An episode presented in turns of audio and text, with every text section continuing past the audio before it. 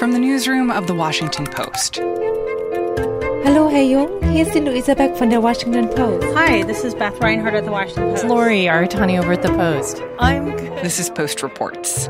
I'm Martine Powers. It's Thursday, February 18th. Today, the rise and fall of a mass vaccination clinic in Philadelphia, and why men need more friends. During a five day period last month in Philadelphia, nearly 7,000 people received a first dose of the coronavirus vaccine at a mass vaccination site. Herb Reed was one of them. You know, it was a pretty seamless process. You know, I signed up and then after I got my first shot, I, I was telling the world, like, here's, here's where you go. It all looked like a model of 21st century efficiency. And it was run by this group, Philly Fighting COVID, that had been doing testing and making PPE. But then suddenly, the vaccination site was shut down by the city's health department.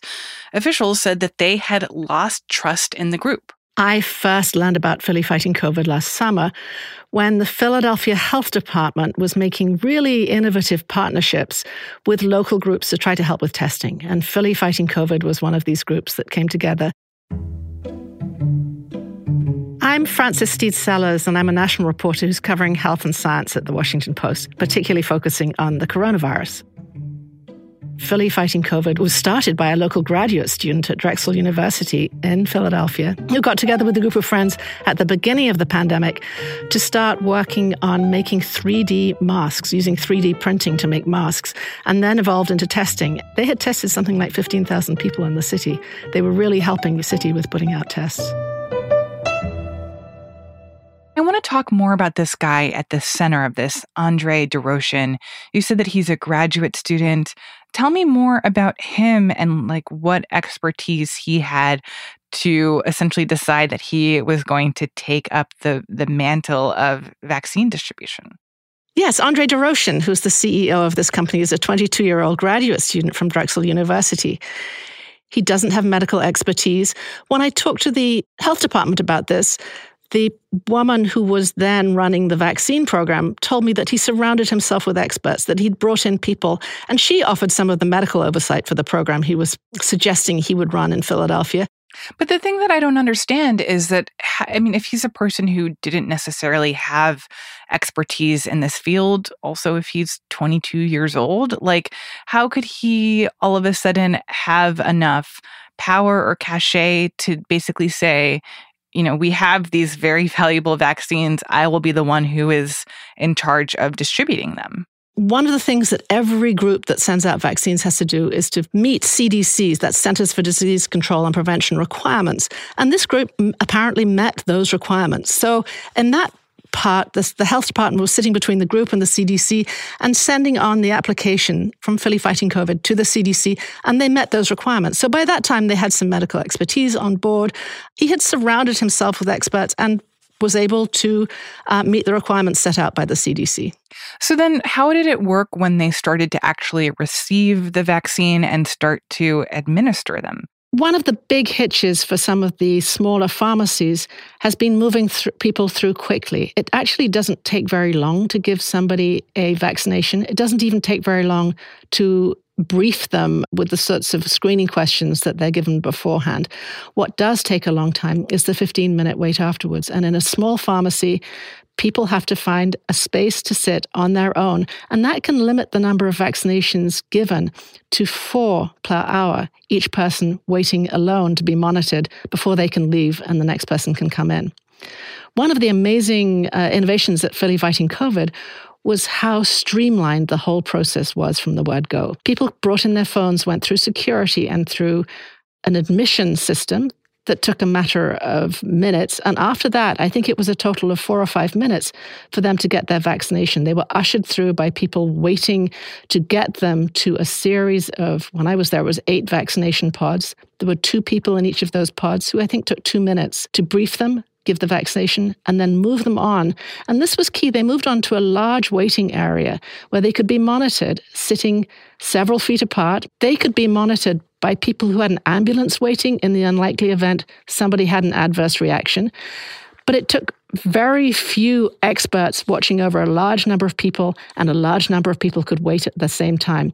After they were vaccinated, you picked up a sticker and then left by way of a, a, a selfie place where you could take a, take a selfie. It was very much done in terms of um, setting the mood to encourage people to make this feel like a, a pleasant process to go through. So, for the people who came through there, how did they feel about their experience? I went to one day of vaccinations, and I have to say that I met two uh, women right at the beginning who had come through, and one of them had been particularly nervous about getting the vaccine. Um, the process was over almost before she could think about it. She was very pleased. She said it was like going through a supermarket line. It went so quickly. She was just in there and out there the other side. So, largely, the people I spoke to were super pleased at that time. But then some problems were discovered. Philly Fighting COVID had started as a nonprofit last April, but in December, it launched a for profit company called Vax Populi. And they did that without keeping the health department fully informed. That raised concerns that the group might sell the data that they'd collected from more than 100,000 people. Doroshin denies that this was the plan. In an email to the Post last month, he said that, quote, Philly Fighting COVID switched to for profit LLC status in early December. But at the time, the website still described it as a not for profit. Doroshin then apologized for the confusion, and he clarified that the organization was transitioning to being a for profit company. He wrote, quote, the reality is that I, like many of us, am learning as I go. The learning curve is maybe a bit steeper for a young guy like me. But that was not the only thing that had gone wrong. So, one of the very concerning things was that it was discovered that uh, had injected um, four of his friends with leftover vaccine. Again, I addressed this with the health department, who said at the end of the day, they instruct people to to deliver vaccine as quickly as they can. And Philly Fighting COVID, of course, had registered nurses on hand to deliver vaccine. Um, but Doroshin took four pre-filled syringes home and delivered them himself um, to four of his friends. I haven't spoken to him directly since that happened about it, um, but he did go on air and talk about it and um, justified it, saying that um, it was leftover vaccine and he was getting it into arms. There are grandmothers, there are grandfathers, there are people all across this country that are that can't get this vaccine. And they we did that. Get the vaccine. Stephanie, we called. The doses were about to expire. We called everybody we knew. Every single person. Are you qualified to give a vaccine? I am not a nurse. I have undergone our internal certifications. But Andre, you're not qualified, right? No. But it was also coming under increasing scrutiny locally in outlets like The Inquirer and WHYY, the radio outlet, when it stopped testing, raising complaints in some of the community. This is WHYY's Morning Edition. Good morning. It's 734. The city of Philadelphia has handed the responsibility for vaccinating thousands of people each weekend at the convention center to a startup called Philly Fighting COVID. The group does not have any healthcare experience aside from offering COVID testing in underserved communities. Probably none of these things that went wrong would have individually stopped the relationship with the Department of Health, but altogether they were a breach of trust. And what were some of the other concerns that came up about Philly fighting COVID in terms of how they were distributing the shots, who was getting them, and how the process was working out when the rubber kind of hit the road? The links that were sent out, which were meant to go to healthcare providers who weren't getting their shots through hospitals, right? I mean, the very front line providers in ERs and other places were getting their shots or have been getting their shots in hospitals. There's another whole group of 1A people who provide healthcare in people's homes or through more neighborhood organizations. The link that was sent out um, through Philly, Philly Fighting COVID, it was a health department link, actually got shared more broadly than these organizations that provide home healthcare. And so when I went through, there was a real estate developer, there were financiers, I met a judge, I met lots of people who had clearly taken that link and signed up for it. I'm not suggesting that they did so knowing that they were jumping ahead, but they were. So that became a problem and definitely one of equity because we've seen, um, and I think the health commissioner would be the first to say, that the people who are more um, aggressive about getting to the front of the line with vaccines have tended to be white people. And Philadelphia so far has disproportionately uh, vaccinated white people. I think 18% of the people they've vaccinated so far have been black. The city is 44% black. And what does Doroshin say about those inequities? when I first raised them with him, he was trying to work to uh, make sure the link wasn't shared, and he was said he was committed to making sure that vaccines were equitably um, distributed. And so, what happened after those concerns started coming up from Philadelphia's health department? Well, they very abruptly ultimately um, stopped the relationship. I find this story so interesting because I think you can look at it two completely different ways. That you can see what happened with Philly fighting COVID and some of the mistakes that were made, or at least mistakes that the health department there believes were made. That you could point to it and say, this is why startups shouldn't be in, in, involved because they're fraught with opportunity for those inequities or worried about with vaccine distribution, or people taking advantage of the system, or giving vaccines to friends, or not doing things the, the thoughtful way that things are supposed to be done. But at the same time, I think you could also look at it and say, okay, there were mistakes that were made, but if these people were getting vaccines out a lot more quickly and a lot more efficiently than some of the other either governments or organizations that we've seen so far, then maybe there's still some parts of this that should be considered models. I think the backdrop to this whole story is the very fractured and underfunded public health system in this country. So that goes back to, I mean, many public health departments, and there are something like 3,000 of them in this country, um, have not regained the funding they lost in 2008. They're super underfunded coming into the pandemic. And then this past year, there were billions of dollars put into vaccine development, but there was no money given to states, all of which had to come up with their own vaccination programs. Um, there was no money to prepare that. So I talked to a public health expert a couple of months ago, and she was saying they couldn't hire consultants, they couldn't bring in people, they couldn't do all the preparation they needed to do to deliver vaccines effectively. Now, I actually think Philadelphia did some very interesting things by creating these partnerships. I think they will continue to work with partners to try to learn how to penetrate um, neighborhoods that have had high vaccine hesitancy. This sort of experimentation, as you said, is key. This one fell apart over some very basic questions of trust and transparency.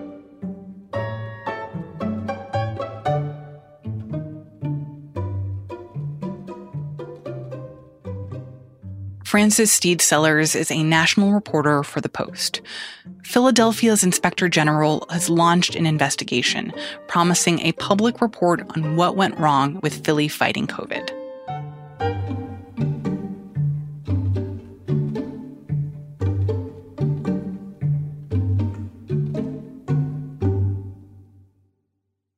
Hey there, I'm Dr. Maya Shankar, and I'm a scientist who studies human behavior. Many of us have experienced a moment in our lives that changes everything, that instantly divides our life into a before and an after. On my podcast, A Slight Change of Plans, I talk to people about navigating these moments. Their stories are full of candor and hard won wisdom. And you'll hear from scientists who teach us how we can be more resilient in the face of change. Listen on the iHeartRadio app, Apple Podcasts, or wherever you get your podcasts. And now, one more thing if we cry, it's like don't cry. You know, if we get sad, it's just like oh, get over it. It's never really sit down and talk about it. It's never really let's let's get it off your chest. And again, a lot of that gets bottled up. So tell me who you are, how old you are, and where you live. I am Manny Argueta. I'm 35. Uh, I live out in Falls Church, Virginia. Producer Jordan Marie Smith talked to Manny about how the pandemic has changed his friendships. And before the pandemic, how did you and your guy friends kind of like socialize? I mean, my close guy friends, a lot of it was through meeting up at at bars or a couple times, you know, hit a club a couple times, very large social events. Um, on the occasion, going to you know somebody's house and playing games, stuff like that more more social engagements for like an event. Men have more of a tendency to to interact with other men standing shoulder to shoulder or sitting shoulder to shoulder either playing video games or watching a or watching a football game or you know, sitting at a bar and, and watching TV, and women have more of a tendency to talk and to just sit down and, and just chat. I'm Samantha Schmidt, and I write about gender and family issues for The Post. A lot of us have been brought up to really talk about that openly. And if we do talk about it openly, it gets shut down. It gets looked down upon. It's not encouraged to say it out loud. So, what did you recently go through that made you assess your male friendships? It was a rough couple months. He recently had gone through a breakup with his longtime girlfriend that he lived with right at the beginning of the pandemic. And you know, he had moved out, he got his own place, was living alone, and suddenly was realizing how distant he had become from his friends and how alone he was. It's been very virtual, not so much vi- visual, you know? I put out a question on Twitter asking you know, men in the DC area if they'd be willing to talk with me about their friendships and how they'd been connecting with their friends during the pandemic. And I wasn't sure what I was going to get back, but I was flooded with emails from men, and many of them were really lonely. That spring and summer was very rough, and I just really needed someone to, to, to talk to about anything, or at least forget about what was going on, you know. And I didn't know. I didn't know who to turn to he started realizing that few of his friends actually knew what had led to his breakup. And he didn't really ever talk about it with a lot of his friends, at least not in detail. And so one night he was hanging out with a friend and he just kind of started pouring out his frustrations. He said to him, Hey, man, um, just let you know, I'm going through some rough things. I bet you still have no idea why her and I broke up. I bet you have no idea and, you know, the friend paused and apologized and let him talk for a while about what had happened. And it suddenly made him realize, like, this is really helpful. I really want to start doing this more with my friends. I think a lot of men are realizing that this is a helpful time to start just checking in with other men. I've reached out a lot more. Um, I've definitely put out the effort into trying to talk to them. Social media helps a lot gaming helps a lot because it's another outlet to connect with these guys, you know? A lot of men I, I was talking to for the story told me that they're they're reaching out to other men just to check in to see how they're doing. They're also finding ways to kind of turn their activities into more of opportunities to open up. Some dads are getting together for Zoom poker nights they're using those opportunities to slip in updates about their lives and just how they're doing and to talk about parenting and COVID and jobs and marriage and all of these things that are going on in their lives.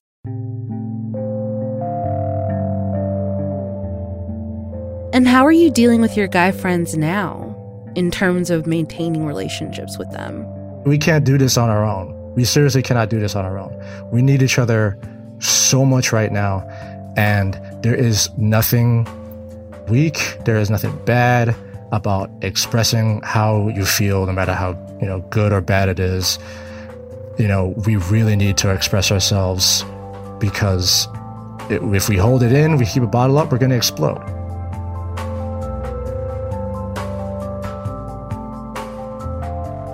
Samantha Schmidt writes about gender and family issues for The Post.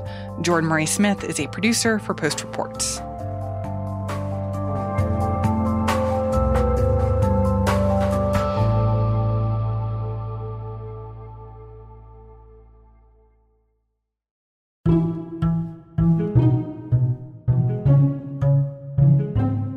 That's it for Post Reports. Thanks for listening.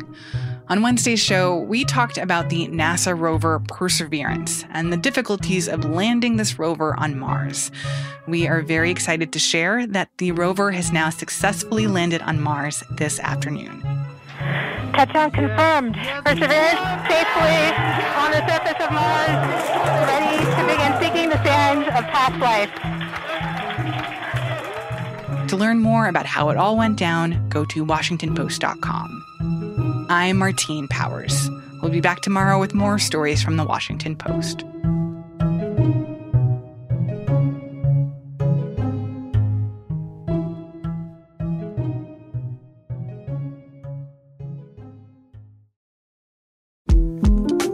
The 2024 presidential campaign features two candidates who are very well known to Americans. And yet, There's complexity at every turn. Criminal trials for one of those candidates. Young voters who are angry. The Campaign Moment podcast from the Washington Post gives you what matters. I'm Aaron Blake, and I'm covering my 10th election cycle. My colleagues and I have insights that you won't find anywhere else. So follow the Campaign Moment right now, wherever you're listening.